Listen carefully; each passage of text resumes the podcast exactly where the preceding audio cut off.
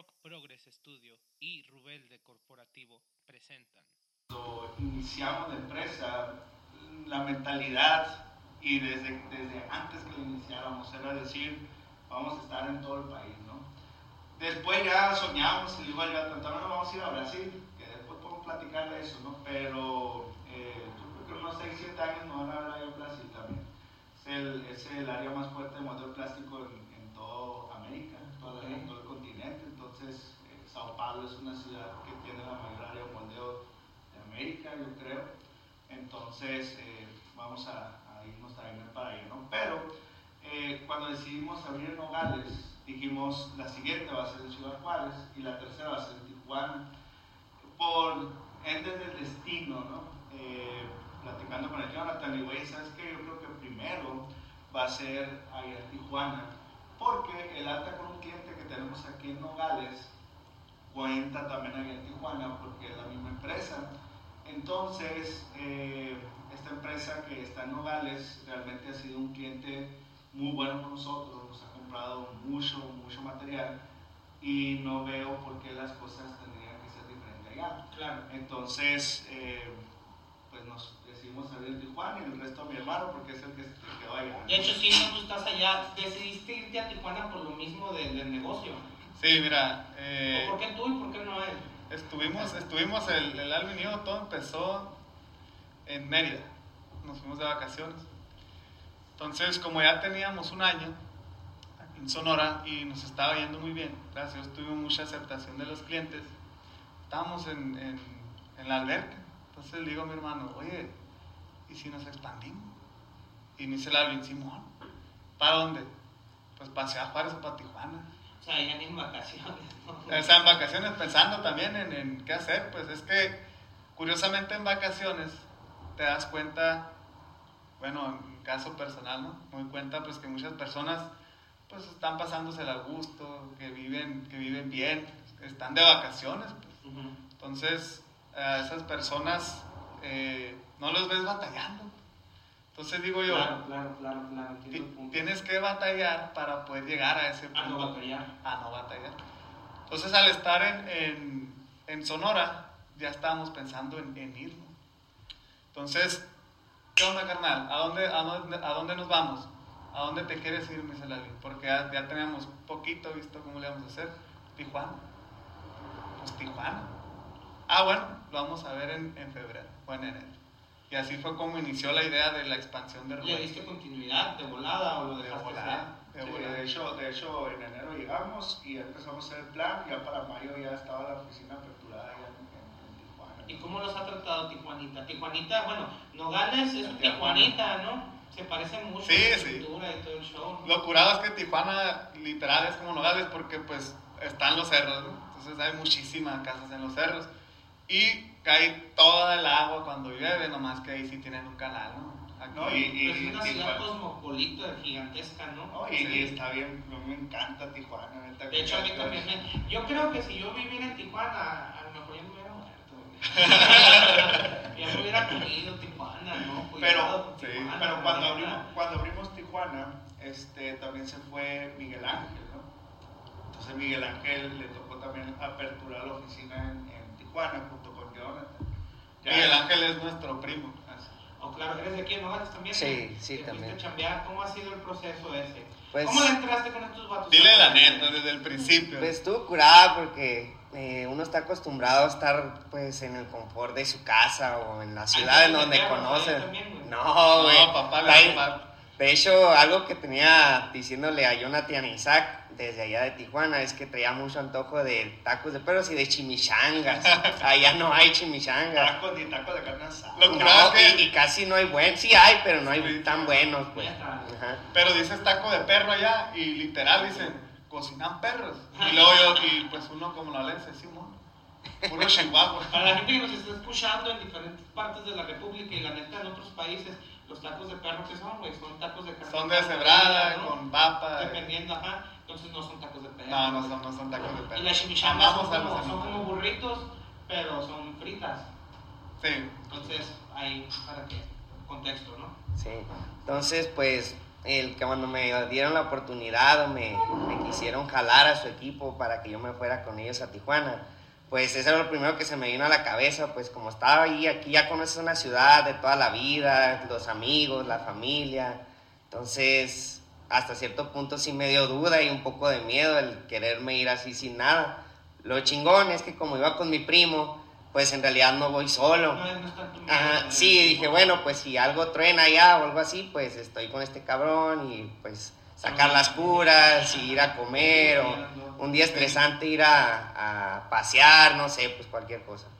Entonces, pues ya dije, bueno, la neta sí me parece buena idea, me parece chingón que me quieran incluir en su equipo y pues nos fuimos, ¿no? Cuando andábamos allá, lo que me dio también curiosidad era cómo él trataba a sus clientes. Entonces dije, bueno, pues a ver cómo puedo yo relacionarme de la misma manera para poderme involucrar en el negocio. Claro. Y me di cuenta que es algo bien chingón porque los clientes más que conocerlos como algo de trabajo, los llegas a conocer como una amistad. Entonces, es el que onda y cómo andas, oye, ¿y qué te debo? ¿Qué, qué necesitas? Entonces, fuera del trabajo te empiezas a relacionar en ir a, no sé, ir a jugar o ir a platicar, a tomarse unas cheves, lo que sea, ¿no? Entonces te vas dando cuenta que el negocio se va por un camino más eh, relajado y, y- y de amistad y todo, más que algo tóxico o pensar nomás en Más puro que trabajo. compromiso, ¿no? Ajá.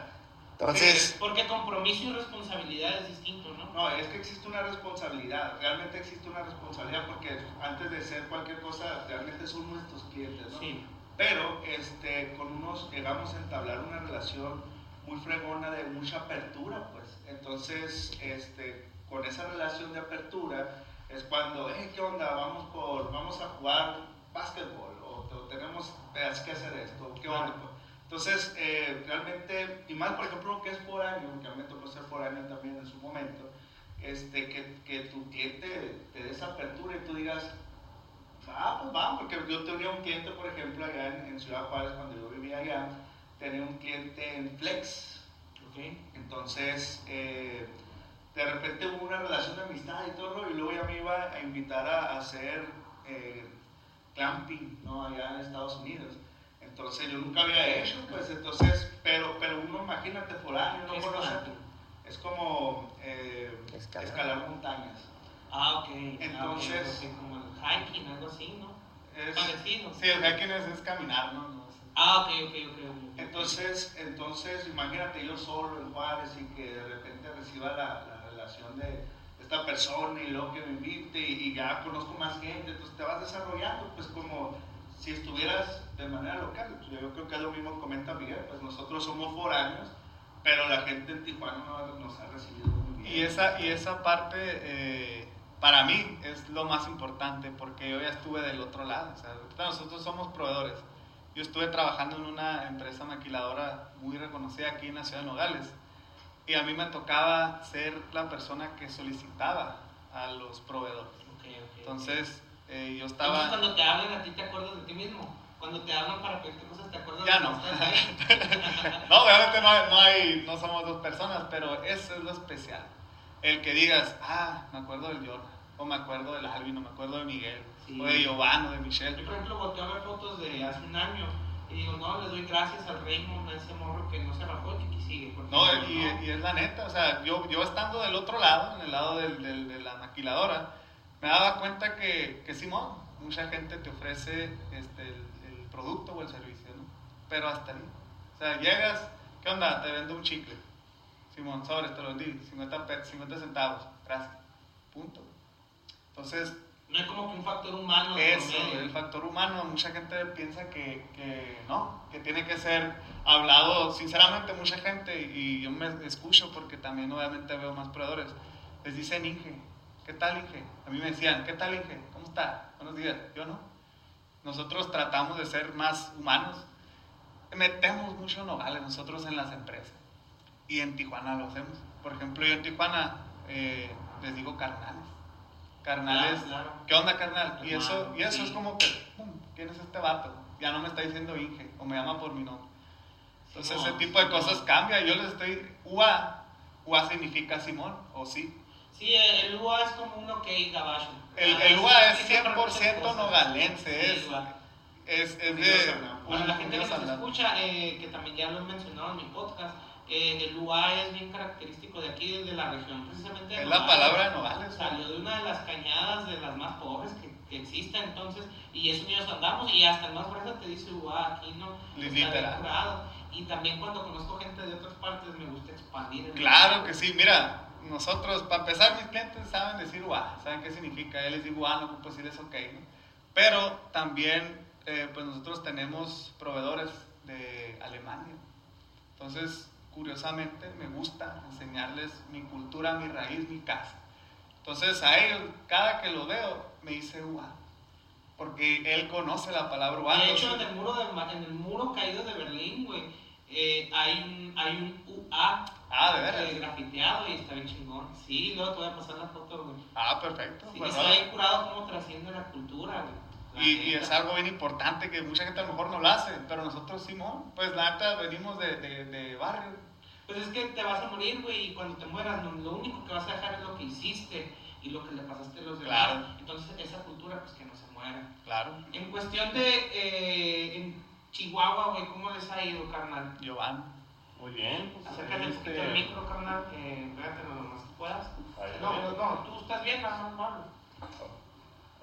Más, más, más, sin Ahí miedo. no, merengue. no, no, no, Está Ahí. bien, sí, sí. Ok, no, pues este, nos está yendo muy bien. Este, yo fui que el, des- después de Isaac, No, después de. Después de- pero de vendedores. No, Isaac, bueno, a ti te tocó estar antes que Isaac se fuera a Tijuana. Ah, bueno. Bueno, ahí el que me, me recibió más que nada fue Alvin, fue el primerito que me... ¿Tú eres de aquí en Nogales o eres de allá? Soy de allá, Tú sí eres de Chihuahua. así es, de Ciudad Juárez. A la Ciudad Juárez, sí. Número uno. Sí. Entonces, este, so- fui más que nada más nuevo en este, la verdad es que es un universo del, de la inyección de, por el moldeo. La verdad es que son muchas cosas que tengo que aprender y, y que me sorprendo cada vez que, que veo algún, la importancia de cada refacción que nos llegan a pedir, pero me siento mucho más cómodo cuando, pues, cuando hablo con ellos. Cuando Qué loco, no, men. Eh, eh, eso que dices, la importancia de cada refacción. O sea, una cosita que tan importante puede ser. Ahorita me está diciendo Alvin, ¿no? Es que tuvimos parados una maquila con miles y miles y miles y miles de dólares diarios por, por una cuestión ajena a nosotros, ¿no? Unas cositas así, me decían, unos, unas piececitas chiquillas. Sí, son cuestiones de que, de que la verdad es un seguimiento muy... Hay que tener disciplina. Entonces con la disciplina de que, ¿sabes qué? Pues ya, ya hiciste la- el proceso de la venta, dale el seguimiento y la verdad es que con ellos es que me siento muy bien y me siento muy protegido con ellos cuando llega a suceder alguna, alguna duda, alguna cuestión. Y me he sentido muy cómodo. Ya en Juárez, por ejemplo, cuando digo, "Oye, ¿saben qué? Pues soy este... Vengo de Rebelde, de la empresa, y ya les introduzco ahí de los nombres de ellos. Y dicen, ah, no, sí, cállate. Y son muy bienvenidos allá. Y me abren muchas puertas conforme a ellos. Entonces, pues sí, básicamente ahí en Juárez estamos muy bien parados, estamos abriendo un mer- mercado muy bien y pues les agradezco bastante. Qué cool. El impacto, carnal, bueno, hablando, sí, sí, sí, el impacto en, en tu expansión mental, ¿cómo ha sido el, el rollo de antes de y después de, bueno, antes y durante, ¿no? ¿Cómo ha Eh, ido cambiando la mentalidad dentro de Mira, eh, ha, sido, ha sido muy grande porque eh, es- cumples ya con una responsabilidad muy fuerte, no nomás con, tus clientes, con tus proveedores, sino con tu materia más importante que son tus colegas. De hecho, ellos no son mis empleados y nunca les voy a decir que son mis empleados, son mis colegas. Entonces, eh, imagínate checar las necesidades de cada oficina, imagínate estar verificando eh, los pagos a los proveedores se cumplan a tiempo, todo se haga de manera correcta, hacer que todos eh, trabajen en la misma, a la misma par. Nosotros tenemos objetivos de ventas mensuales. Si no se cumplen esos objetivos de ventas mensuales, yo no puedo subsanar a que la, la empresa pueda sobrevivir, ¿sí? porque ni modo de que yo diga, no, sí, pues no vamos a vender, y pues si no vende la empresa, pues cómo vamos a existir, ¿no? Pues. Entonces tenemos que exigirnos al máximo y, y eso ha hecho que, que, por ejemplo, nuestra mentalidad se, se, se vaya por los cielos, ¿no?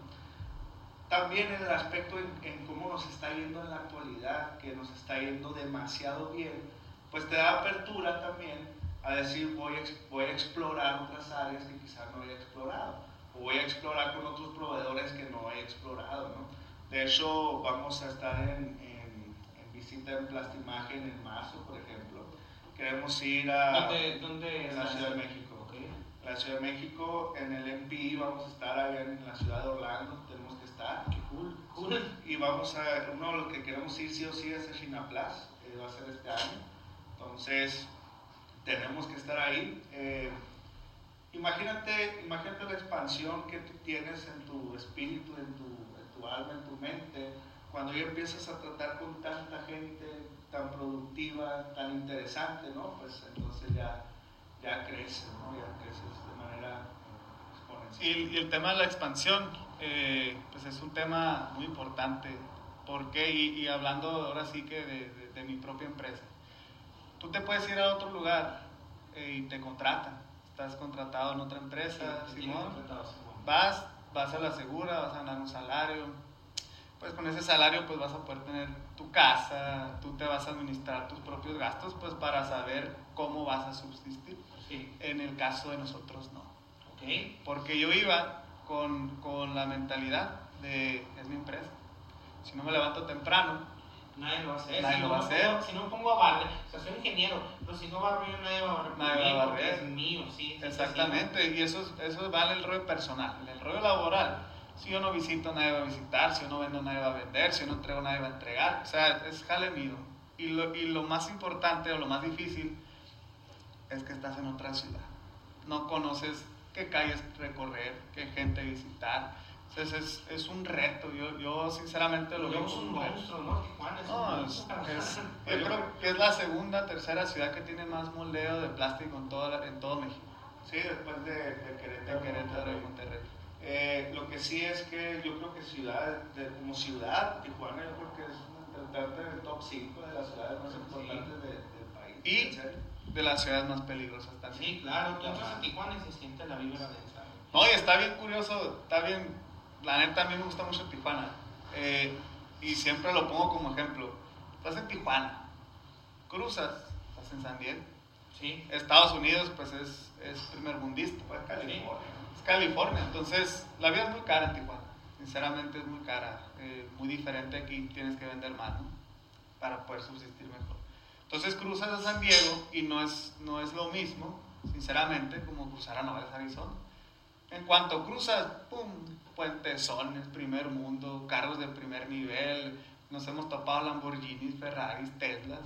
Entonces cruzas ahora Tijuana, ¡pum! Violencia, mucho... No, no estoy desprestigiando Tijuana. No, o sea, sino que se nota mucho. se nota mucho, países, pues. muchísimo el cambio ahí de, de países. Entonces, es lo que queremos lograr nosotros. Que México sea también, es un país bien chingón. Entonces, decir soy mexicano y yo estoy haciendo muchos productos que estás consumiendo tú en Estados Y Unidos. ni cuenta, ¿no? Muchas veces. La mayoría de las veces ni cuenta. En, el, en el rollo de la cuestión administrativa, ¿cómo, cómo fue en esto de, igual de lo que es la expansión? Simón, nos estamos expandiendo. ¿Cómo ha sido el rollo de la eh, administración? Me comentaban ahorita que Michelle es la administradora de aquí, ¿no? ¿Cómo, te, ¿Cómo agarraste todo esto, Michelle? ¿Cómo estaba ahí? ¿Cómo está ahorita? Pues mira, la verdad cuando recién entré estaba, estaba organizado, pero sí hay cositas que, que se te van. O sea, yo, yo entiendo que también por el hecho de estar en una empresa ya tan grande, que tienes muchos clientes, eh, muchos proveedores, encuentras como que hay un piquito aquí y otro piquito acá. Entonces todo eso lo tienes que volver a juntar. O sea, yo encontré un poco, un poco, la verdad no estaba mal. O sea, estaba nada más como cuestión de ir agarrándole el hilo a todo. Cabos sueltos, ¿no? Sí, cabitos sueltos, entonces ya vienes y centras eh, y tienes que centrarlos a todos. ¿Para qué? Para que esto sea más productivo. Porque al momento de que lo haces más productivo empiezas a decir, oye, pues estaba perdiendo 5 pesos aquí, pero con esto que hice voy a perder uno dos. o voy a ganar dos. Y pues yo le pierdo cinco, pero estoy ganando dos, ¿no? Ándale. La neta, cuando tienes un negocio, sí es cierto, está bien curado que 5 pesos, los mías que no, ah, son 5 pesos, pero no, al momento que ya empiezas a, a tener un negocio, no, pues 5, 10, 100 pesos, la neta te hace la diferencia en machine, porque de 5 en 5, de 100 en 100, la verdad, cambia todo completamente. Pero, pero, pero hay, una, hay una historia detrás de, de por qué Michelle ahorita se encarga del área administrativa y da soporte a Giovanni, ¿no? Eh, yo antes eh, me encargaba de la administración de la empresa. Sin embargo, en el tema de la expansión, vimos que Jonathan ya no podía quedarse solo en Tijuana por el tema de que necesitamos crecer en Tijuana, que es un monstruo, realmente es un monstruo como, como ciudad, es un monstruo como, como pues, es una maquiladora, es una pura maquiladora, eso vive en Tijuana. Claro. Entonces, la persona que estaba aquí, que es Isaac, la que anteriormente comentamos, la platicada, sí. Este, él se fue ya a Tijuana, ya necesitábamos una persona preparada. Yo siempre he sido vendedor eh, en el área de moldeo plástico, entonces decidí yo moverme al área de ventas en Sonora, cubrir el área de Nogales, Hermosillo, Guaymas y Empalme, y que alguien me supliera a mí, en el caso este, pues Michelle. ¿no? Entonces, eh, hecho un trabajo increíble y, pues vamos a- adaptándonos. ¿no? Michelle también le da soporte a Giovanni, este, no sé si gustas explicarle eso. Sí, no, te, me estaban comentando que además de tener tu rol aquí, tienes cosas que ver con clientes y con, pues sí, ¿no? Con Joan, o sea, fuera de Nogales. ¿Cómo es eso de estar trabajando aquí y allá, pero sin estar allá? Es bien curado, porque por ejemplo, cuando recién entré, eh, pues me dieron lo que tenía que hacer, lo administrativo y lo de Chihuahua, ¿no? Eh, pero por ejemplo me dijeron, ¿sabes qué? Tú le vas a dar soporte a tal persona, eh, él va a ser tu contacto directo con este, con esto otro. Ah, pues es un Giovanni, un tal Giovanni. Ah, ok, con Giovanni. Yo tenía que hablar todos los días con un tal Giovanni, o sea, yo no sabía, era como que, curiosamente... ¿Qué pasó?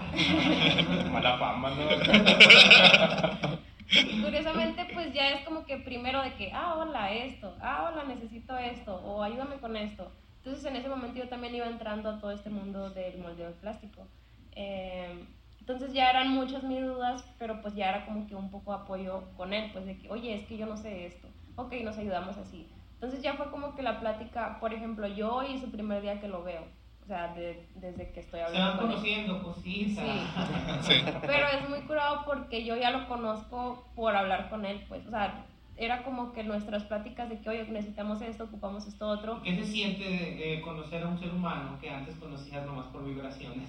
Pues creo que es algo padre porque creo que todos vibramos aquí igual. Porque es lo que les estaba diciendo ahorita en la mañana. La verdad estoy muy a gusto porque todos estamos en la misma sintonía. Pues entonces es como que, ay, ok, te conozco, pero te veo y te trato igual. Pues por ejemplo, yo a él también tenía mucho que no lo veía, él no lo conocía. Pero con el trato por teléfono de todos era como que, oye, pues, o sea, sé cómo estás vibrando y sé cómo está todo. Pues entonces la verdad sí está muy curado, pero está muy padre.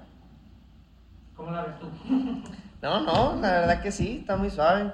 Está muy, muy suave. La- el ambiente, tanto aquí en Nogales como en Tijuana y en Ciudad Juárez, puedo apostar que es igualito. Eh, dudas siempre se resuelven, compañerismo siempre va a haber. ¿Te acuerdas de alguna experiencia? Ahorita estaba platicando con, con ellos. De, de alguna experiencia que te lleves, pues no desagradable, bueno, desagradable en el aspecto que dijeras, ¿sabes qué? Ya no me vuelva a pasar, güey. Más por el aspecto de que estás bien lejos, ¿no? O sea, sí debe ser un poco frustrante que te esté hablando el alguien y que te esté dice, dice, dice cosas. Eh, Miguel, Miguel, de hecho, se encarga del área logística en, en la ciudad de Tijuana. Entonces, él le da, soporte, le da soporte a Jonathan y Isaac con las ventas que hace. Él se encarga de que todo llegue, llegue correcto. Sí. Pues encargado de más que nada el área de Tijuana, ¿no? Eh, a quien correspondo directamente, aparte de la oficina, que es a Jonathan, es a Mario, que también estuvo hace unos momentos hablando con ustedes. Mario, él es mi jefe directo en el área de logística. Eh, si él ocupa algún trabajo extra que se ocupe hacer en el lado de Sonora, pues me lo puede pedir o me lo pide. Y pues yo creo que en algo desagradable, no, no sé, no sabría decirte porque como todo trabajo hay veces que te estresas o hay veces que las cosas no salen bien o, o fricciones en el equipo un poco, lo que sea. Pero lo chingón es que se, han, se ha sabido llevar ese tema de fricción, eh, no sé, platicando en la misma acción, en el mismo día. Eh, tenemos la relación aparte desde primos, desde bien chiquitos. Yo principalmente me llevaba primero con Alvin. Y ya ¿Tú con el... eres más grande que Jonah? Eh, Ah. No, Jonah es más grande que yo casi por dos años. No te llevas más con nadie. Sí, con Alvin me llevaba más. Es que era Me más chico Alvin. Sí, que jugamos, jugamos, jugamos mucho Mario Kart. Sí. Nos, gust- nos gustaba mucho jugar en Nintendo. Sí, desde niño. Entonces ya después, eh, eh, nos empezamos a llevar también el Jonathan y yo, los tres, bien chingón. Entonces, cuando hay un problema en el tema profesional, tratamos de, de llevarlo como primos, como familia, obviamente sin separar lo que es el trabajo. Y pues como experiencia yo diría que a veces suele ser un poco estresante ese tema de, de estar casi todo el día juntos. Pero es, es, es muy difícil, la verdad, poder tener esa línea. Y es lo que estamos trabajando. Obviamente, pues yo estoy aprendiendo también a ser un, un mejor líder. ¿no? Claro. Y, y, es difícil a veces porque sigue siendo mi primo. Y yo en este caso puedo ser el líder de Miguel, tengo que ser el líder de Miguel. Entonces, separar esa línea a veces nos cuesta, pero vamos bien, vamos muy bien. Este, lo, lo dijo ahorita Michelle, ¿no? Este, todos vibramos juntos en una misma sintonía. Nosotros trabajamos en empresas donde, donde realmente el ambiente se ponía muy pesado, donde, donde a la vez, ya no sé, no te reconocían tu valor, ¿no? Lo que tú hacías, ¿no? Entonces, hablamos, ¿no? De ese factor humano, ¿no? Sí, fuera sí, sí. pero teníamos que aprender de eso para poder ser lo que ahorita somos. Realmente sí, por ejemplo, híjole, eh, sin, sin, decir nombres de empresas, ¿no? Que, que, pueden llegar a ser inclusive en nuestra competencia, eh, que realmente lo que interesa es el dinero, el dinero, ¿no? el dinero, el dinero, el que ya, ya, digo, somos una empresa lucrativa, no te voy a decir que no nos interesa el dinero, ¿no? Pero, este... Hay formas de hacer las cosas. Muy, y muy diferentes, realmente trabajamos muy diferentes. Nos consideramos, fíjate, yo tengo 31, mi hermano tiene 29, ¿no? Mario tiene 31. Y, y juntos llevamos eh, la carga de lo que viene siendo, y nos gusta, ¿no? El del equipo, ¿no? Y este, hacer que cada uno se desarrolle por sí mismo, ¿sí? Hacer que cada uno diga, a la bestia, me siento bien a gusto aquí en la empresa, pues que diga, que chingón, yo, yo en un punto en el que a la torre yo, yo, no le podía hablar a mi jefe, sea, no le podía hablar a mi jefe, ¿por qué? Porque era grilla, porque era, era feo, regaños, y, y, uno decía la torre, y podrías ser tú el mejor vendedor de todos, así, de todas maneras, la fricción estaba todo lo que da, y, y realmente no nos gusta eso, no nos gusta eso. Aprendimos a las malas, realmente aprendimos a las malas pero este, gracias a eso nosotros eh, podemos desarrollarnos con, con, nuestros colegas de otra. Pero es muy importante, este, y eso a mí, créeme que me quedó plasmado y bien claro. Siempre es importante darle el valor a las personas, eh, porque primero están ahí. Estábamos platicando ahorita eh, precisamente de la cuestión de la expansión, ¿no? Del rollo juvenil y todo ese show que pues como lo hemos visto con, la, con las eh, mentes más jóvenes de aquí de la empresa, ahorita estamos con los socios, estamos platicando ya un poquito más, vamos a meternos ahora sí en qué es Ruelde, cómo surge este show, cómo es que nos llega a la cabeza y toda la experiencia que ha venido consigo, ¿no? De, pues de, de este proyecto que ya lleva dos años, ¿no? Estamos platicando, dos lleva dos años y, y, pues qué mejor, eh, seguimos con Alvin, me encuentro con Jonah, pero nos acompaña ahora Isaac, nos acompaña Mario, ¿cómo están, Morros? Excelente, eh, excelente. Ya estamos platicando, ¿no? Eh, pero pues bueno, fallas técnicas, fallas técnicas. No pasa nada, hombre. Y estamos con el rollo de qué es emprender. Nos quedamos con qué es emprender. ¿Cómo, le has, cómo, le ha, da, ¿Cómo les ha ido con esto de lo que es emprender, carnal? Mira, ¿Cómo surge la idea? Primero, primero el emprender es querer, querer hacer, eh, querer crear tu empresa, ¿no? Lógicamente es, es, es emprender, ¿no? Pero el camino para hacerlo realmente es, es, es lo complicado, ¿no? Primero la idea, luego decir, ¿sabes qué? La quiero plasmar, y luego mejorarla, y luego que siga caminando, luego que se mantenga, luego seguirla mejorando, luego empezar a crecer, crecer, crecer, crecer, ¿no? Eh, antes de, continuar, te comento lo que es eh, Rubelde. Nosotros eh, lo comentamos en la expansión, pero te comento que nosotros somos una eh, empresa proveedora de la industria mundial del plástico. Tenemos razón social tanto en Estados Unidos como en México. En Estados Unidos se llama Rubelde LLC. En México se llama Proveedora Rubelde SAPIDCB. Y juntos pues con, conforma la corporación Rubelde, ¿no? Este, pues nosotros teníamos lo que viene siendo la idea, lo que era emprender. De hecho, en el, en el tecnológico yo estuve en, el- ahí en, en- ¿cómo se llama? En el club de emprendedores. ¿no? Estuviste aquí en el TEC, ¿no? En Sí, el TEC de Nogales. Sí, aquí en el tecnológico yo soy potro, ¿no? Bueno, De hecho, los dos somos potros. Salieron del TEC. Está chingón, ¿no, güey? Está chingón. Sí, está bien. de. Sí, realmente, realmente sí, o sea, cuando llegas, sí, desde el técnico, pues, chingón, ¿no? O sea, eres potro, sí, ah, bueno, ¿no? entonces, este... Escuela pública. De hecho, la neta sí es un orgullo bien grande decir ¿Eh? que saliste de una escuela pública. Sí, sí. Porque es una chinga entrar a una escuela pública. Pero te voy a decir una cosa, güey, sí, y te voy a decir más ching, ¿por qué, güey? Porque nuestras competencias, güey, son de escuelas privadas, güey, no Claro. son raza, güey, no son raza, no Yo saben soy raza, yo soy raza.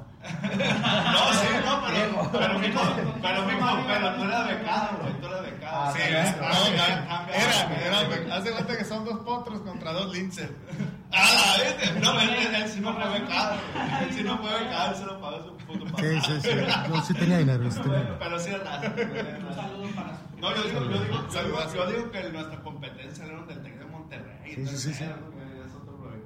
Bueno, el punto es que este, pues ya formamos la corporación Rubenden y estuve en el club de emprendedores y todo eso, pero realmente eh, no te enseñan, no sabes, no sabes lo que es emprender, no sabes lo que es ser empresario hasta que lo vives, ¿no? Como que te preparan para seguir trabajando junto para el sistema. Sí, ¿no? la verdad. Fíjate, yo estudié ingeniería en gestión empresarial ahí en, en el, tec, en el TEC.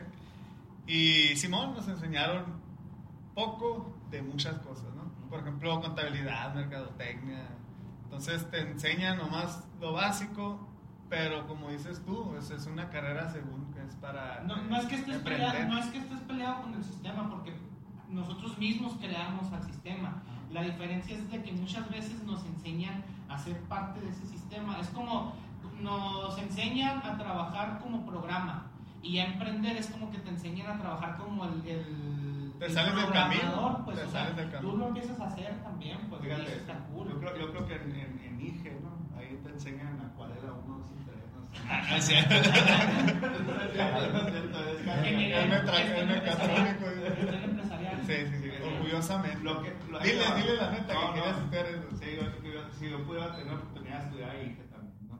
A lo que voy es que, por ejemplo, uno cuando va a un club de emprendedores o en escuelas públicas y todo eso, eh, realmente no te enseñan a emprender. No, ni siquiera te mandan expositores que sean empresarios, ¿no? Entonces, por ejemplo, si yo diera una exposición de emprendimiento, lo primero que les enseño es, mijos, impuestos. A la bestia, el SAT, primero antes que todo, ¿no? Segundo... Mis respetos para los del SAT. Sí, la neta que no, sí, los queremos mucho. ¿no? Eh, no, y por ejemplo, por ejemplo, esa es una, ¿no? Eh, contabilidad. Por ejemplo, en Estados Unidos tenemos la, la razón social en Estados Unidos y el tío Sam, pues tú sabes, el tío El Sam. tío Sam. el, el tío Sam no te puedes meter al tío Sam, tienes que ser las cosas en Estados Unidos como son y en México también, o sea, tiene que ser le- legal todo el rollo, ¿no? Pero tienes que entrar con esas, con esas eh, preguntas, ¿no? Primero el SAT, el tío Sam, ver todas esas cosas, entonces, pero, pero uno cuando emprende no te enseñan eso, no- o sea, fíjate, yo creo, yo creo que perdimos por no saber contabilidad los primeros seis meses de la empresa, más de medio millón de pesos. Ok. Así, pues, o sea, dices, no puede ser, no puede ser. Que no a se ve, que ya lo vieron después, o sea, no se vieron como pérdidas de momento porque, mejor dicho, no los ganamos, ¿no? O sea, no es que los hayan perdido, creo, ¿no? Di Es más cuenta, bien no. no lo producimos. No, lo no, haber no, hecho, los Lo perdimos. perdimos, o sea, Ok. o sea, yo me di cuenta ya cuando, o sea, es que, es que no me lo enseñó nadie, pues, o sea, si alguien me hubiera dicho, eh, güey, mejor haz esto, en lugar de esto, yo me hubiera ahorrado ese dinero. Entonces yo dije, no puede ser, no puede ser que todo el tiempo estuve haciendo esto. Entonces, a los que nos escuchan ahí en el Spotify, señores, hijos, consíganse un buen contador que les haga todo para que puedan salir adelante en sus negocios. La verdad que sí. ¿no? Entonces, eso es emprender, ¿no? Emprender es desvelarte, emprender es eh, Pelearte. esforzarte, pelearte, ¿no? Como yo y mi hermano ya nos peleamos. De hecho, esto, esto viene de con ustedes dos y a- en el momento de emprender surge la idea de que, bueno, necesitamos ser más, ¿no? Y es ahí donde nos empiezan a acompañar Mario e Isaac. ¿Cómo surge la idea de, sabes que necesitamos a Mario y a Isaac? Ok. Eh, pues te voy a contar la, la, historia un poquito de Rubel desde el inicio, ¿no? Pues eh, primero el, el, la idea de, de, poder hacer una empresa, de ser em, emprendedores, mi hermano y yo, pues salió de, de la educación que tuvimos de mis papás. Eh, mi papá es fotógrafo, entonces mi papá nunca tuvo jefe. De hecho, me comentabas hace rato que tu papá les tomó la, las, fotos, Sí. las fotos en la mañana, ¿no? Aquí estuvo mi papá y, y la neta es un honor que mi padre esté aquí con nosotros apoyándonos, fíjate, siempre nos ha apoyado, ¿no? Entonces vino a tomarnos las fotos de todo el equipo, es, es la primera vez que estamos todos juntos aquí en Nogales. Entonces mi papá es fotógrafo y pues a veces nos iba bien, a veces no le iba bien. Entonces siempre nos guió en ese camino y pues la cereza del pastel fue mi mamá, porque cuando a mi papá no le iba bien, no tenía trabajo, pues mi mamá decía, a ver, ¿qué voy a hacer yo? Pues sabes qué, me voy a Guadalajara, le dijo mi papá, voy a traerme artesanías de Guadalajara y me voy a venir a Nogales y las voy a vender. No, mi mamá nos llevaba en el, en el carrito que teníamos a vender artesanía, entonces de ahí fuimos uh, llevando nuestra escuelita, ¿no? Nuestro ship. Fíjate, y también, y también me tocó, por ejemplo, que mi mamá vendiera tamales, ¿no? Es Ándale, muy curioso, es muy curioso, y lo hizo muchas veces, es muy curioso porque uno cuando dice voy a vender puede sentir hasta vergüenza. ¿no?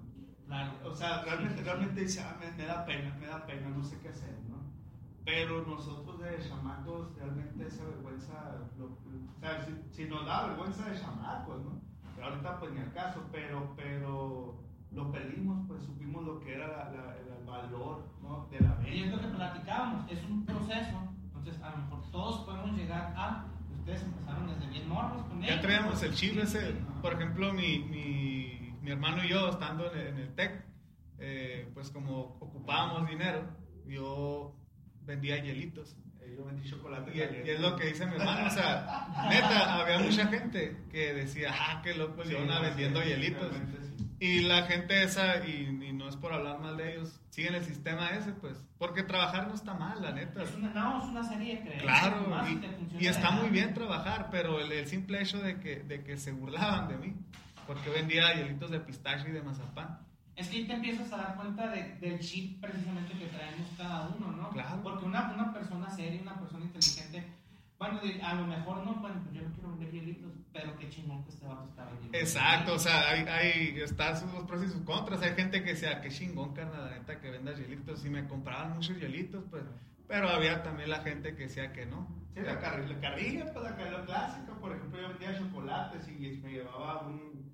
¿cómo Una olla, ¿no? Una- La- la olla. no, no, no, la olla, era como de esas... De las Un termo, de negro, un ¿no? termo. Sí, un termo bien grande acá, ¿no?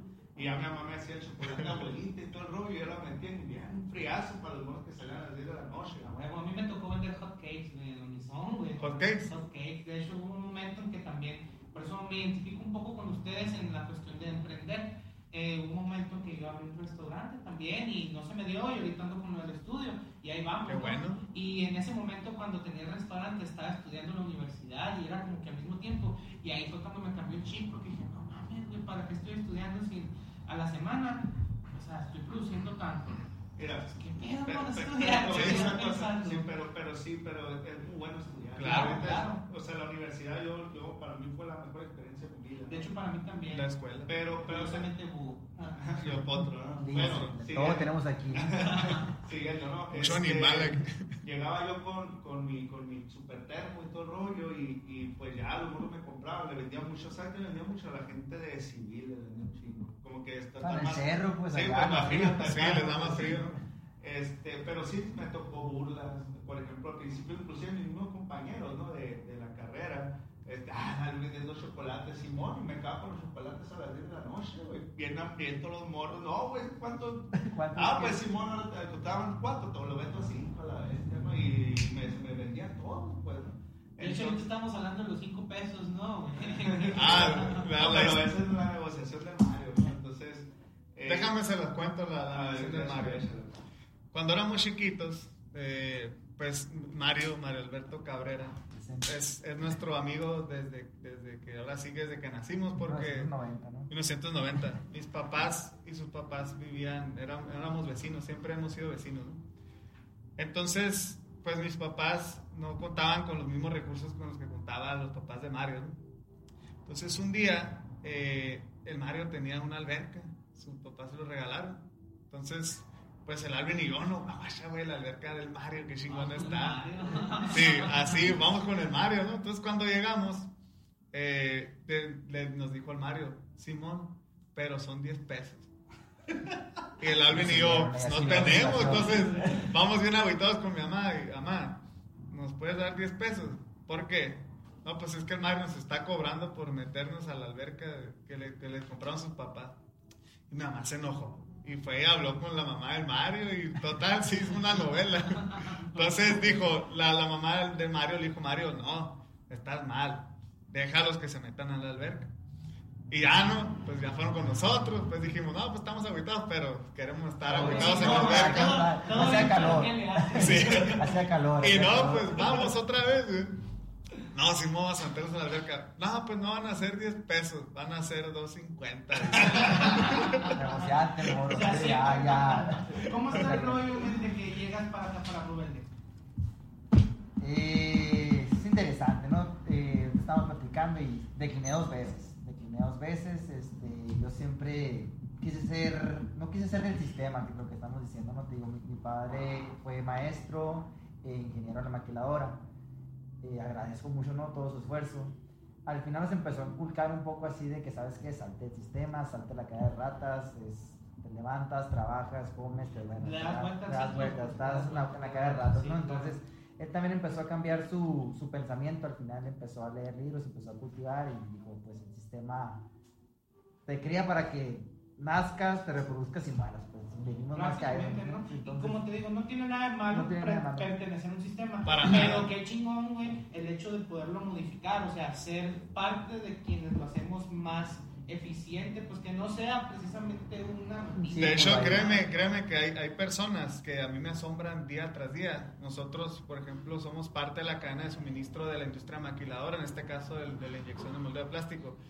Neta, que me sorprende la inteligencia que tienen y el don que se les da en hacer el trabajo que hacen. Y es lo que ellos aman, pues. Entonces, obviamente, este mundo está dividido en, en- en muchas partes, no nada más son los que, los que emprenden y los que trabajan, ¿no? A ellos les, les apasiona su jale. Por eso te digo que es muy bueno. Que ellos, ellos lo que les apasiona es que sigan viviendo porque son felices. Pero bueno, continúa mi hermano. Continúo. Te digo, yo, yo no me veía ¿no? trabajando de las 7 de la mañana a las 10 de la noche, que por lo regular es porque te absorben la maquiladora, ¿no? Es, es muy noble. Tienes tu salario, tienes tu jueves, tienes tu cheque a gusto, es Ganas fuerte, ganas bien. Pero al final del día no tienes tiempo para disfrutarlo. No tienes tiempo y llegas al final de la etapa, la jubilación, y tienes tal vez el tiempo, pero ya no, ya no tienes la energía.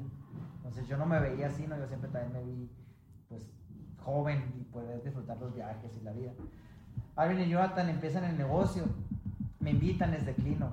Yo tenía un sueldo seguro, ¿no? Ellos tenían la carta, pues estaba Mario, vente para acá, y yo pues no me sentía muy seguro, ¿no? Decliné, me volvieron a invitar, decliné la tercera, acepto, acepto, ya estaba Isaac con ellos, ya estaba integrado, ya eran tres, este, te comentaba ahorita que decía, I ride for my niggas, I die for my niggas, ¿no? Entonces, mis amigos, estaba la motivación, también estuvo curada, un poquito que te cuento de historia mía, es de que pensaba comprometerme. Míralo. comprometerme, ¿no? Y era ahorrar, bajarme el salario, O sea, te puso, dale. te puso contra la espalda la pared un rato. las palabras, pero dije, hay visión, confié en ellos, dije, pues vamos a darle, ¿no? Para arriba. Dice Jonathan, me regaña mucho, ¿no? Que a veces me equivoco con mis palabras. Las palabras son poder, ¿no? Dice, tienes que pensar positivo y siempre para adelante y nada negativo. De hecho, el subconsciente se queda con lo que Sí, le sí, dices. ajá. Por ejemplo, si tú le dices, eh, tengo un equipo de, de flag fútbol de niñas, y les dices, ¿sabes qué? Hoy, hoy, prepárense porque hoy no vamos a perder. El subconsciente se queda con perder, güey. Y es La lo mismo no que les digo, bueno, ¿no? es distinto que les dicen, ¿saben qué? Pónganse las pilas porque hoy vamos a ganar. O sea, les estás dando a entender lo mismo con diferentes palabras, pero son tan poderosas las palabras, el subconsciente Claro. las deja. Perder, y eso es un poquito de historia, ¿no? Así contándote brevemente cómo yo eh, decidí unirme al barco, ¿no? Subirme, confiar y empujar para adelante, ¿no? Ha sido, ha sido muy interesante, la verdad. Es, es- es- un reto. Este, comentábamos que Jonathan y Isaac empezaron en la oficina, en el cuarto de Alvin, en el cuarto de Alvin, y yo la verdad me llama la atención tener esa fotografía también, ¿no? Este, De hecho, empezó primero eh, Isaac, Isaac, ¿verdad? Isaac, Isaac, ¿Cómo, ¿no? cómo estuvo ese show de empezar? Creo, porque platicamos ahorita, este show empieza en cuarentena, ¿no? Bueno, Eh, empieza empieza un antes poco antes, un poco y ¿sabes antes. de qué queda? Dos meses, pum, caímos a la cuarentena. Sí. Entonces, en ese proceso me platicaban ahorita que estaban, no, pues es que nosotros decidimos emprender, dejamos lo que estábamos haciendo y a la de ya nos fuimos a, pues ni modo, en el cuarto, y a mover y a sacar y a acomodar. ¿Y cómo estuvo ese proceso? ¿Cómo te tocó vivirlo? Cuando, cuando yo me sumo al equipo de, de Rubelde, Rubelde tenía como cinco meses, ¿no? Ya... No, tú entraste en marzo. Teníamos- Tú empezamos en enero. Tres, tres. Ok, este... Ah, O sea, aparte de todo, modesto, muchacho. Sí, sí, sí. la creí. Eh, y cuando, cuando me sumo yo, eh, sinceramente yo en el área del, del moldeo, eh, había tenido un trabajo, vamos a llamarle ahí un tanto fugaz, fue muy corto, pero que me, me abrió más o menos el panorama en lo que es ¿no? la industria del moldeo. Eh, ya cuando eh, Jonathan y Alvin me, me- me invitan vaya, a formar parte del equipo, pues sinceramente es, es, es algo que piensas, pero gracias a Dios eh, me ha hecho una persona muy impulsiva y tomo las decisiones muy rápido. Y les acepté, les acepté al momento, pero antes de esto yo ya tenía más o menos una visión de lo que era y lo que podía llegar a ser la empresa de, Rubén. No, no mucho. Soy ingeniero, pero sinceramente no, no estuve mucho tiempo en el, en, el, en el rollo de la maquila, lo suficiente para darme cuenta que no quería estar en la maquila. ¿no? estaba encerrado. Y- Estamos de acuerdo a algo los cinco ahorita, ¿no? sí, sí, sí. Los ocho, creo yo, ¿no? Y, Por eso están aquí. Pero estamos aquí. y entonces me, inc- me incorporo al equipo eh, a principios de marzo. No sé si recuerden, por ahí la pandemia inició a mediados de marzo. Entonces fue, fue, Baldazo de. Sí, no, fue algo así como que yo dije, madres, ¿no? Aquí qué pedo, a ver si este pedo no truena o algo. Pero no, gracias a Dios, eh, para mí la, la pandemia fue, fue una catapulta. Me, me dio el tiempo, me dio el espacio eh, para poder enfocarme, aprender, entender todo lo que, lo que viene siendo el mundo de la inyección del moldeo, porque ahora sí que es todo un mundo. Pues sí, el proyecto que te aventaste, ¿no? Pero, pero sí, eh, uno de los motivos con, con- por el que entré también a, a, a Rubelde era apoyarlos, ahora sí que con su carga de trabajo que era, al momento era pues mucha, ¿no? Era excesiva, no podían con ella. Tenían un proyecto muy grande en puerta, el cual me dieron la confianza de llevarlo, de desarrollarlo, y que se pudo lograr en poco tiempo relativo, ¿no? Estamos hablando como de tres meses por ahí pero era eh, gracias al, al tiempo que brindó la pandemia, ¿no? Y en general yo creo que la pandemia fue un- una buena catapulta para nosotros. Sí, claro. Bueno, para precisamente rein- Para- rein- reinventar mismo la manera de hacer Mira, es, cosas. es muy curioso porque ahorita, por ejemplo, tú estás aquí en nuestra oficina show, Claro, ¿no? muchas gracias, por cierto. No, no, y gracias a ti por, por las atenciones. ¿no? Pero este, a nosotros nos tocó empezar en nuestra casa, en, nues- en mi cuarto, ¿no? Damos la cama, ¿no? El, el, el Alvin dormía en el sofá de la sala de la casa de mis papás. Es como una película, literal. Vivíamos, trabajábamos en, en- en un cuarto los tres. Entonces, eso es parte del- de, lo que me gusta de este proyecto porque eh, venimos desde abajo. Rubelde empezó desde abajo. Mi hermano y yo, estando en el mismo cuarto, tocó mover la cama, la paramos y la pusimos en la esquina para poder poner un escritorio bien balazo. Y ya el Alvin y yo era cuando trabajábamos juntos. Parte de, de lo que comentaba Isaac, a los tres meses necesitamos, necesitamos a una persona de confianza. En este caso, Isaac y, y nosotros tenemos más de 10 años de amistad. Entonces no, no queríamos contratar. Unos 15. Sí, Te Sí, tocó verlo fácil. ya en, en la oficina, en el cuarto, ¿no? Nunca te tocó ver algo curado, algo ahí fuera de lo Eh, común, pues, se, se veía mucho, ¿no? Este, extraño mucho las comidas, las comidas. Ah, se la verdad. Una gloria, una gloria, el alimento. No, pero las, las comidas de mi mamá y el café. No, no, era, era lo mejor, es lo único que extraño. Pero- Ahorita me estabas diciendo que bajaste por café cuando volviste Sí, pasó. Bueno, era es muy común ¿no? La- la- los conflictos, ¿no? Las, los- las maneras de pensar distinto. Vamos, hermanos, ¿no? Y luego, ahora le sumamos que son hermanos, tienen la confianza de toda la vida, tienen la relación de toda la vida, y no es como que existe la línea de, ah, te voy a hablar aquí porque... respeto, ¿no? No, pues somos hermanos y si no me gusta lo que estás haciendo o si no estoy de acuerdo, es como que... eh, las discusiones estaban al, no, al orden del día. corta. se, se, se prendía el ambiente muy rápido. Eh, hubo una, hubo una ahí que, que fue la más, la más fuerte zona que me tocó. Por lo común yo nunca me involucraba, ¿no? yo los escuchaba y los veía y yo tengo trabajo, ustedes ahí no. Pero ya una ocasión que sí se, se alargó, la discusión se alargó, por lo común eran discusiones cortas que se llegaba a una conclusión rápido y listo. La discusión se alargó, yo dije, bueno, este, yo creo que les voy a dar su espacio para que, para que arreglen, para que arreglen su situación. Eh, bajo, bajo por café. Entonces ya yo abajo tomándome el café, haciendo tiempo, pues ya no era como de que una discusión, ¿no? Ya eran gritos y ya se escuchaba el ambiente bien, bien caliente, ¿no? Bien, bien fuerte, ¿no? Y, y en eso subo y pues ya veo que sí, la, la, la discusión está fuerte, tan fuerte que se involucró el, el, el, el papá de, de, de aquí de mis amigos y él fue el que, el que calmó la situación. Que no sé si ustedes lo recuerden, pero él les dio un mensaje que a mí sí se me quedó grabado. Eh, que las discusiones, o bueno, si ustedes lo recuerdan, me gustaría que ustedes lo dijeran, ¿no? No, dilo, dilo. Ok. Eh, las discusiones eh, no valen la pena, pues no, lo que vas a perder, bueno, lo estoy resumiendo exageradamente, ¿no? Lo que vas a perder por una discusión no lo vas a recuperar con nada, pues no, En- con la cabeza caliente dices y haces muchas cosas que después te, te retractas.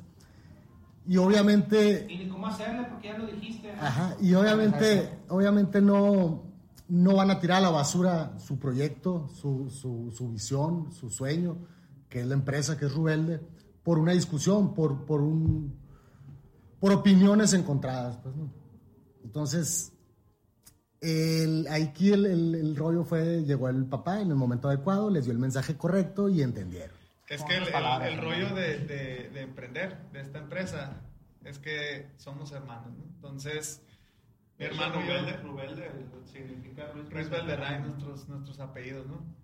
Entonces, el estar en una, en una nuestra casa eh, con nuestros papás, el tener ideas 100% a veces diferentes, el cómo llevar las cosas, llevaba a la, a la atención. Eso súmale que en el tema del- del- de la proveeduría industrial todo urge.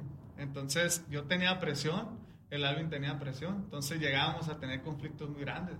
Pero gracias a esos conflictos, a, a esos este, Surge una manera de entender. es, y, y- y por eso Rubelde ha, ha crecido ahorita, gracias a Dios, mucho. Por eso, porque como comentaba Isaac, a veces es bueno tener polos opuestos. pues. A veces lo que el Alvin pensaba era bueno, a veces lo que yo pensaba. Entonces se unió y pues aquí Y está la Rubelde. cosa, como hacemos.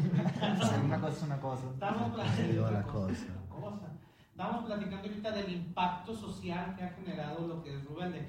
Para la gente que nos está escuchando y apenas le estamos poniendo en contexto, pues Rubelde puede significar, ok, son una empresa y ahorita nos están hablando de, pues, de lo que es emprender y nos han estado hablando de, de cómo es trabajar con eh, en la empresa maquiladora, etcétera, etcétera. Pero el impacto social que ha generado, porque es a lo que vamos, ¿no? En realidad lo que queremos dar a entender, Simón, estamos haciendo nuestro proyecto, pero nuestro proyecto está tan chido porque impacta socialmente de esta manera. Me comentabas que hacen indirectamente eh, unas, eh, bueno, tienen que ver en la elaboración de ciertos productos, de ciertos servicios eh, que día a día usamos, ¿no? Ahorita me estabas comentando, por ejemplo. Ok, te voy a dar dos ejemplos y me siento muy orgulloso decir que soy novalense y que la empresa que creamos mi hermano y yo es parte fundamental de la fabricación de la Ford Bronco.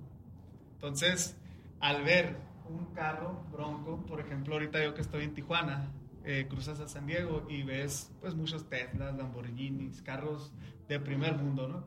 Entonces una vez, curiosamente, estaba manejando y se me pone una, una Ford Bronco. Estaba enfrente de mí, anaranjada. Y, y se pone un Tesla al lado de mí. Entonces, yo en vez de decir, ah, qué chingón el Tesla, dije, qué chingón la Bronco. Porque yo soy parte de la fabricación de ese carro. Claro.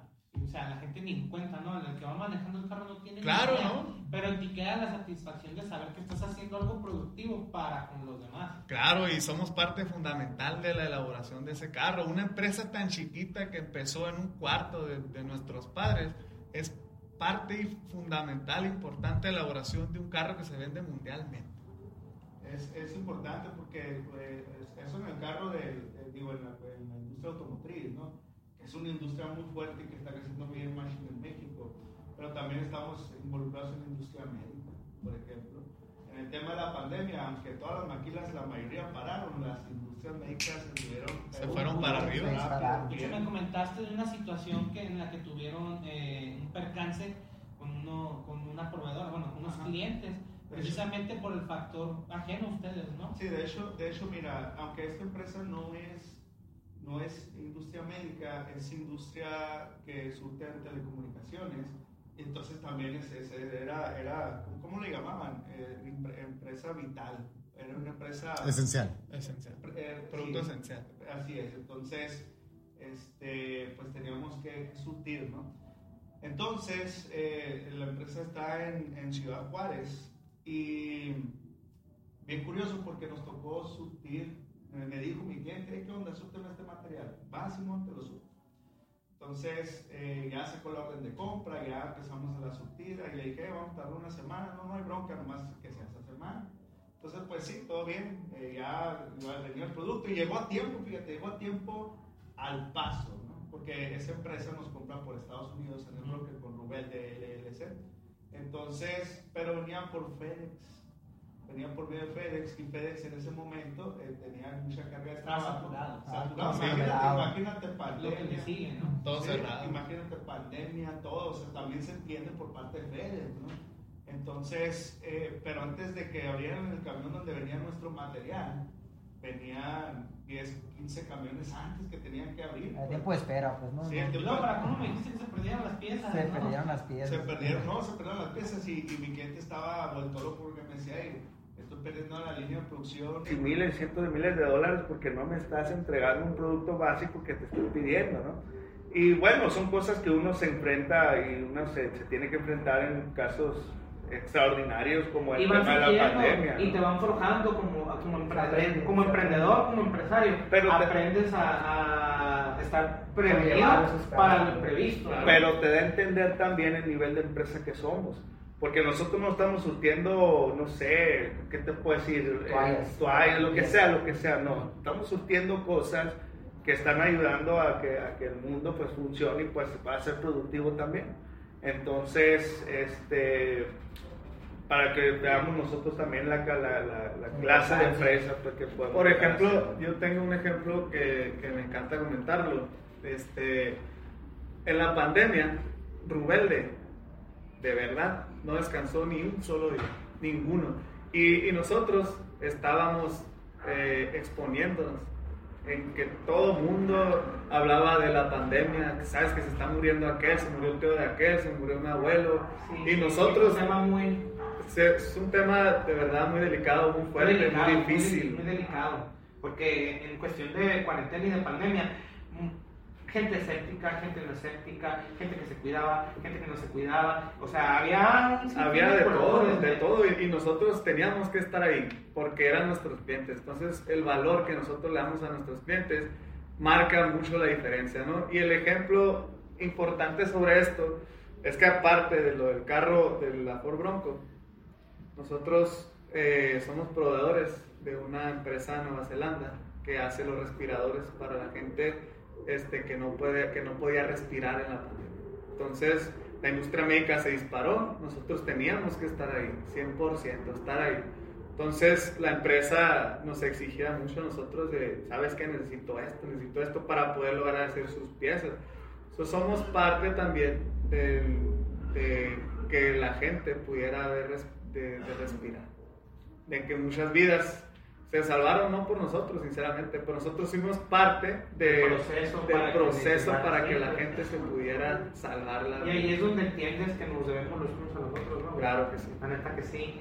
En cuestión de, precisamente hablando de, sus experiencias con sus colaboradores, ¿qué me podrían decir? ¿Qué, qué se llevan de? Por ejemplo, estamos hablando de, sí, porque yo le, soy el proveedor de esta empresa y con esta, esta empresa se dedica a los respiradores, por ejemplo, ¿no? Pero tu experiencia con la empresa con la que tienes el- el- la comunicación, ¿qué, qué nos pueden decir? O sea, ¿es grato? ¿Se llevan una, una buena impresión? A lo mejor nos gustaría, eh, no sé, mejorar algo. En la cuestión de la colaboración, vamos pues. Mira, este, nos- nosotros, yo considero que nuestra empresa es muy amigable, ¿no? Somos, eh, siempre les digo, ¿no? Y inclusive les puedo decir, lo van a decir al, al unísono, ¿no? Nosotros no vendemos un producto, nosotros vendemos confianza. Entonces, al momento de vender confianza, nosotros evitamos, y, y realmente lo tratamos de evitar, de tratar al cliente como cliente. Porque entrar el cliente ya está harto, pues imagínate llegar y, y tiene trabajo, Y tiene mismo. Simón, entonces dice, "Ah, Simón, no, no, tenemos que llegar de manera distinta, ¿no? Tienes que ser un cliente primero, ¿no? Creo que para ofrecer un buen producto tienes que ser un cliente insatisfecho y vender, bueno, yo si fuera un cliente insatisfecho, ¿qué quisiera que me vendieran? ¿No? O sea, trabajar para satisfacer a ese cliente. Ajá, pero, pero tú pedirías la confianza de saber que lo vas a recibir. ¿no? Claro, no me vas a uno más. Entonces, Sí. pero, pero es por eso que cuando, cuando van a marcar el teléfono, piensan primero en nosotros antes de los demás, ¿no? Entonces, nosotros tratamos de llevar esa relación con el cliente todavía más allá como un simple cliente. Porque si es un simple cliente, para mí es un número. Es decir, no, bueno, te dar cinco días, como por ejemplo pasa mucho ¿no? con proveedores de, de otros países, de que es cinco días más, cinco días más. Y te lo mandan en un correo y listo. Ellos se evitan el problema. Claro. Pero para nosotros no, porque sabemos que inclusive esa persona pone el trabajo en riesgo. Se está poniendo muchas cosas en riesgo como para decir, no, no, soy, no soy atento a la situación que él está Y sufriendo. es lo que hablamos del factor humano, ¿no? Ajá. De por medio. Entonces, entonces para mí mi cliente tiene que ser más que mi cliente. ¿no? Para mí mi cliente lo, lo puede ser todo, ¿no? Puede ser hasta, inclusive, inclusive puede ser hasta mi, mi amigo, ¿no? Porque lo tengo que ver así, porque si no lo veo así, imagínate, imagínate cuando surge una necesidad, un problema, y que yo no pueda re- resolver el problema cuando él lo necesita, entonces no puedo, no puedo, no, no debería dedicarme a lo que me estoy dedicando. Entonces nosotros vendemos confianza, es lo que vendemos. Yo no vendo un producto, yo puedo vender cualquier cosa a cualquier persona. No, yo vendo confianza. Así es. Rubén es lo que vende. ¿Cómo la ven, chavos? Importante igual los, los, nuestros proveedores, ¿no? Son igual de importantes, así como alguien habla de nuestros clientes, yo que soy el contacto directo con los proveedores, eh, es igual de importante porque a ti te gusta que te atiendan bien, ¿no? Entonces, un cliente nos ataca a nosotros y sentimos, ¿no? Cuando nos llegan, pues, como hablamos de este caso, una materia que se perdió la importancia. Entonces, yo considero muy importante, aparte lo, lo he estudiado, lo he leído también. El proveedor es igual de importante que tu cliente, al final de cuentas es el que te está surtiendo el material, ¿no? Él también te puede hacer quedar mal. Claro, Eh, claro, claro. Yo también trato de forjar la relación con el proveedor, no no nomás es hablarle, ay, material, es, hey, ¿qué onda? ¿Cómo estás? ¿Cómo va tu día? Y sacar la daga, ¿no? ¿Ya comiste? ¿Comiste? ¿Cómo va? ¿Qué hace en Navidad, no? Entonces, es, es una cadena, ¿no? Entonces, eh, se tienen que cuidar ambos aspectos, ¿no? Tanto de aquí, de afuera hacia adentro y de, de adentro hacia afuera. Es algo que... Yo creo que es una, una lo, lo, lo esencial de este, de, de este equipo, la relación. Siempre va a ser la relación, porque si tú tienes una buena relación, pues todo va a crecer, todo va a fluir, todo va, todo va a estar bien. Como comentaba hace un- unos momentos, eh, Michelle, la sintonía, ¿no? Que tengamos todos con todos para Es poder fluir. la vibra, la sintonía, que, es, que de verdad se sienta que es un equipazo, que digas tú, ¿sabes qué, Marioncito esto? Sale carnal, ahí te va. ¿Sabes qué, Isaac? Necesito que me apoyes con esto, o Jonah, necesito que me apoyes con esto, Simón, bro, ahí te va. Entonces, el, formar ese equipo es algo que sinceramente me encanta de la empresa que yo estoy haciendo. Una empresa de allá de, Tijuana contrata pura gente joven, pura gente joven. Neta, entras a la empresa, parece que estás entrando a Google o a Apple, literal. Ves los tapetes así de color gris con amarillo, rojo, todo limpio, llegas a, las oficinas, todo bien cuadrado, colores chingones, y el efecto principal que a mí me llamó la atención más que todo eso, puros morros, le están apostando a la juventud. Entonces nosotros, Rubén, también le apuesta a la juventud.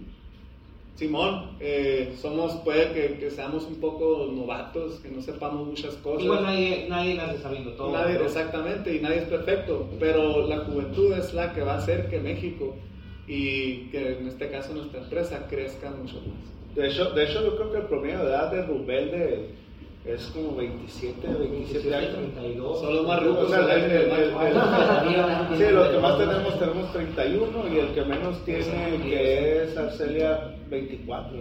Entonces, eh, ahí nos, nos, nos metemos y, y sí, nos baja el número. Pero, pero el punto es eso, pues que somos jóvenes, somos una empresa joven, apenas tenemos dos años. La visión, la visión es altísima, nosotros vamos a estar en todo el país, eso no lo duden. Ahorita estamos eh, engranando bien, muy bien la apertura de la oficina en Ciudad Juárez, ya el otro año empezando, el año empezando tiene que estar. Este, vamos a tener que abrir otra oficina el otro año si queremos crecer, no nos vamos a estancar.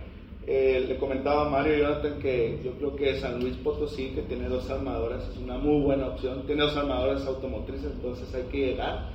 Y, Y que se escuchen Nogales por todo Sí, México. sobre todo, ¿no? Que esa es la finalidad de esto, dar a entender que se puede emprender viniendo desde lo pequeño, desde Claro lo que sí. que no se conoce. desde De hecho, hay nada, clientes, ¿no? hay clientes que, no, que, que dicen, oye, por ejemplo, la factura cuando la entregamos, ¿no? Que la entregamos, pues, yo veo una factura normal que se entrega de una empresa de Monterrey, de la Ciudad de México, Guadalajara. de Guadalajara, de Puebla. de dónde es? Inclusive, inclusive Tijuana, pues Tijuana es un monstruo, ¿no? Pero cuando entregamos factura nosotros tenemos clientes en Monterrey y la factura dice Nogales. Oye, nos dice, ¿dónde está Nogales? ¿Qué pedo? Oye, no, no Facturan ahí. ¿No será una empresa fantasma? ¿Qué pedo? muchas veces eso, ¿no? ¿Cómo la ves con la cuestión de emprender? ¿Qué le pudieras decir, Isaac, a la gente que nos está escuchando en estos momentos respecto a eso, animarse a emprender? Sobre animarse a emprender, eh, el único consejo que le puedo dar a la gente es que no quemen de, no quemen de más la cinta. Eh, la respuesta, la primera respuesta que, va- que venga a tu cabeza, el, el instinto vaya, es el correcto, es el adecuado. Esa es la, la respuesta más natural que vas a tener. Si lo piensas, vas a poner peros, vas a poner pretextos, eh, infinidad de cosas van a venir a tu mente. Si vas a actuar, actúa de manera instintiva, obviamente correcta, hacer bien las cosas, sin miedo a- al, al fracasar y simplemente ser aventados, ser aventados y tomen decisiones rápidas, express y correctas. Claro. Pues yo le diría a la gente, ¿no? No importa que sea joven, mediana edad o adulto, ¿no? Nunca es tarde para emprender. Este, si tienes miedo es algo normal y que lo hagas, ¿no? Si tienes miedo, pues tírate al agua, aprendes a nadar. Perrito, pero aprendes a. Ay, lindo. Vale, ese pedo. O. Pues yo me siento orgulloso que ya lo hice eh, presencialmente. Tengo un amigo en Tijuana eh, que tiene, que ya está grande, tiene casi toda su vida trabajando en la maquiladora y la semana antepasada acaba de abrir por fin su propio taller de muebles. Y me gusta que una persona como yo, de 29 años, pueda este, inspirar, porque como siempre lo ha dicho mi hermano, ¿no? nosotros no buscamos impresionar, buscamos inspirar a la gente a que puedan abrir sus propios negocios. Entonces mi consejo es, como dice Benjamin Franklin, si vas a, si piensas en abrir algo y piensas que va- vas a fracasar, vas a tener toda la razón, vas a fracasar. Pero si piensas que todo va a salir bien, todo te va a salir bien. Entonces, simplemente hagan las cosas y si tienes una idea, tienes un proyecto y te apasiona, a lo mejor ni siquiera sabes qué proyecto, porque así nos pasó a nosotros, no sabíamos qué hacer. Buscar la manera de encontrar lo que te apasiona, conocerte, porque si no te conoces no vas a saber nada, Claro. y hacer. Punto. Nomás el primer escalón es el más difícil. El segundo sigue estando bien difícil. El tercero ya no tanto. Es todo. Te toca, hermano. Bueno, pues yo les puedo aconsejar que eh, se consigan, al momento de emprender, se consigan un buen contador. La neta, el chile. Consejazo un- el mejor contador, que aprendan de contabilidad. Es un consejo, es es más técnico, no, no, es, no es tan inspirador, pero, pero es técnico. ¿no? Digo, Así es el año, por eso nos vamos, que se consigan un buen contador, que se consigan un área importante. Yo siempre les he dicho a todos, a todos, a todos, a ver, porque una persona que emprende, lógicamente no emprende para vender, digo, no, para vender ilusiones, ¿no? Una persona que emprende, emprende para ganar dinero, ¿no? Entonces, este, pues ya una vez eh, ganado el dinero, pues todo es más bonito. ¿no? Entonces, eh, es que no se me olvidó el punto que iba a llegar. ¿no? Ambición. No. Eh, se me olvidó. Vamos a hacer un corte, ¿eh? Oye, qué buen consejo. No, no, es, es, es. Al chocolate caliente. Se me olvidó, se me olvidó, no sé qué iba a llegar. Pero bueno, consíganse morros, gente, consíganse un buen contador. Este, es muy bonito tener dinero. Ah, ya sé que iba a llegar. Una persona, una persona que quiere tener dinero, ¿sí? Tiene que tener clientes que tengan dinero. O sea, yo, yo, o sea, Tienes que segmentar el mercado. As- Así es. O sea, por ejemplo, nosotros tenemos clientes que son muy fuertes, son unos monstruos en la industria y por eso Rubelde está creciendo muy fuerte, ¿no? Entonces, ese es mi consejo. Eh, traten de, de irse a lo más grande, traten de irse a las grandes ligas y ahí van a empezar a jugar en las grandes ligas, ¿no? Y este. Y vuélvanse a conseguir un buen contador. por favor. Raza, para la gente que nos está escuchando, eh, este podcast eh, es de carácter compartido. Les agradezco la, pues que me hayan dado la oportunidad de poderlo publicar aquí en personajes. Pero para la gente que nos está escuchando, el proyecto de lo que es el podcast, que, ¿cómo se llama? Se va a llamar eh, Rubelde y un buen taco de Y perro. un buen taco de perro. ¿Por qué un buen taco de perro, güey? Vamos a hacer un pequeño. A ver, ¿qué es lo quiere decir? Yo que lo diga el negro. A ver, ¿Qué Es la persona indicada. Taco de perro es una de las 10 maravillas no declaradas. Eh, pues ahora sí que todo el mundo busca el- el- el- lo curioso, lo bonito, lo representativo de tu ciudad, ¿no? Claro. Entonces, creo que quedó muy claro en este podcast que estamos orgullosos de, de ser de Nogales, de crecer en esta ciudad, de vivir en esta ciudad. Bueno, actualmente ya no, pero de haber vivido en esta ciudad. Y lo más representativo de esta ciudad son los tacos de perro. Claro. Un taco de perro no está hecho de perro, obviamente. Este, no, no somos animales, ¿no? También somos- eh, creo que no son de perro. Pero es lo que representa, es un alimento bueno, bonito, barato, muy bueno, muy barato. Y un valor simbólico, ¿no? Que no puede. Yo creo que no tiene. No vale, no no tiene vale. valor, güey. La- No la- sé, no a vale, dónde ese vas. taco de perro no es No, a novalense. donde vas como novalense, echas en alto, como decías, el UA y El UA. el UA y los tacos de perro. Es que los tacos de perro y la salsa, güey. Sí, y, y es algo que se puede comer a diario. Eh, Sí. Pues es que, es que dice, dice la leyenda, güey, que eh, empezaron los tacos de perro, no porque fueran de perro, sino que le echaban comida de perro. pues. Ah. Pero cuenta la leyenda, no me consta, Sí, me no, lo no. contó alguien que yo creo que sí tiene razón. Igual son muy buenos y todo. Ah, igual, sí, sí. igual ya no lo hacen de comida de perro, Top ¿no? O chef. sea, ya, ya es, ya es carne deshebrada y papa. Igual la croqueta tiene mucha proteína. Pasa nada. Raza, Rubelde, eh, espérenlos, eh, van a estar sacando contenido en lo que viene siendo el streaming, el, el social media de Spotify, esperamos escucharlos en Apple, eh, en Apple Po- Podcast, en Google, en Amazon, súbanse a todas las plataformas, carnal. El chiste aquí de esto es, ok, Simón, ya somos la empresa y hacemos esto, pero ahora vamos a darles a, a las personas que escuchen un poquito Compartir. más, ajá, compartir mediante experiencias, conocimiento, men. Esa yo creo que debería ser la, como que el enfoque del podcast. Síganos, síganos ahí en Facebook como proveedora Rubelde, en Instagram, en Instagram como proveedora-rubelde, LinkedIn como proveedora Rubelde y nuestra página de internet es www.rubelde.com. UA raza. Y sin más por el momento, eh, Ramón Burchard aquí, muchas gracias de nuevo. Eh, nos sintonizamos en la próxima y como dicen en Radio Sonora, gente, no coman tierra. Muchas gracias.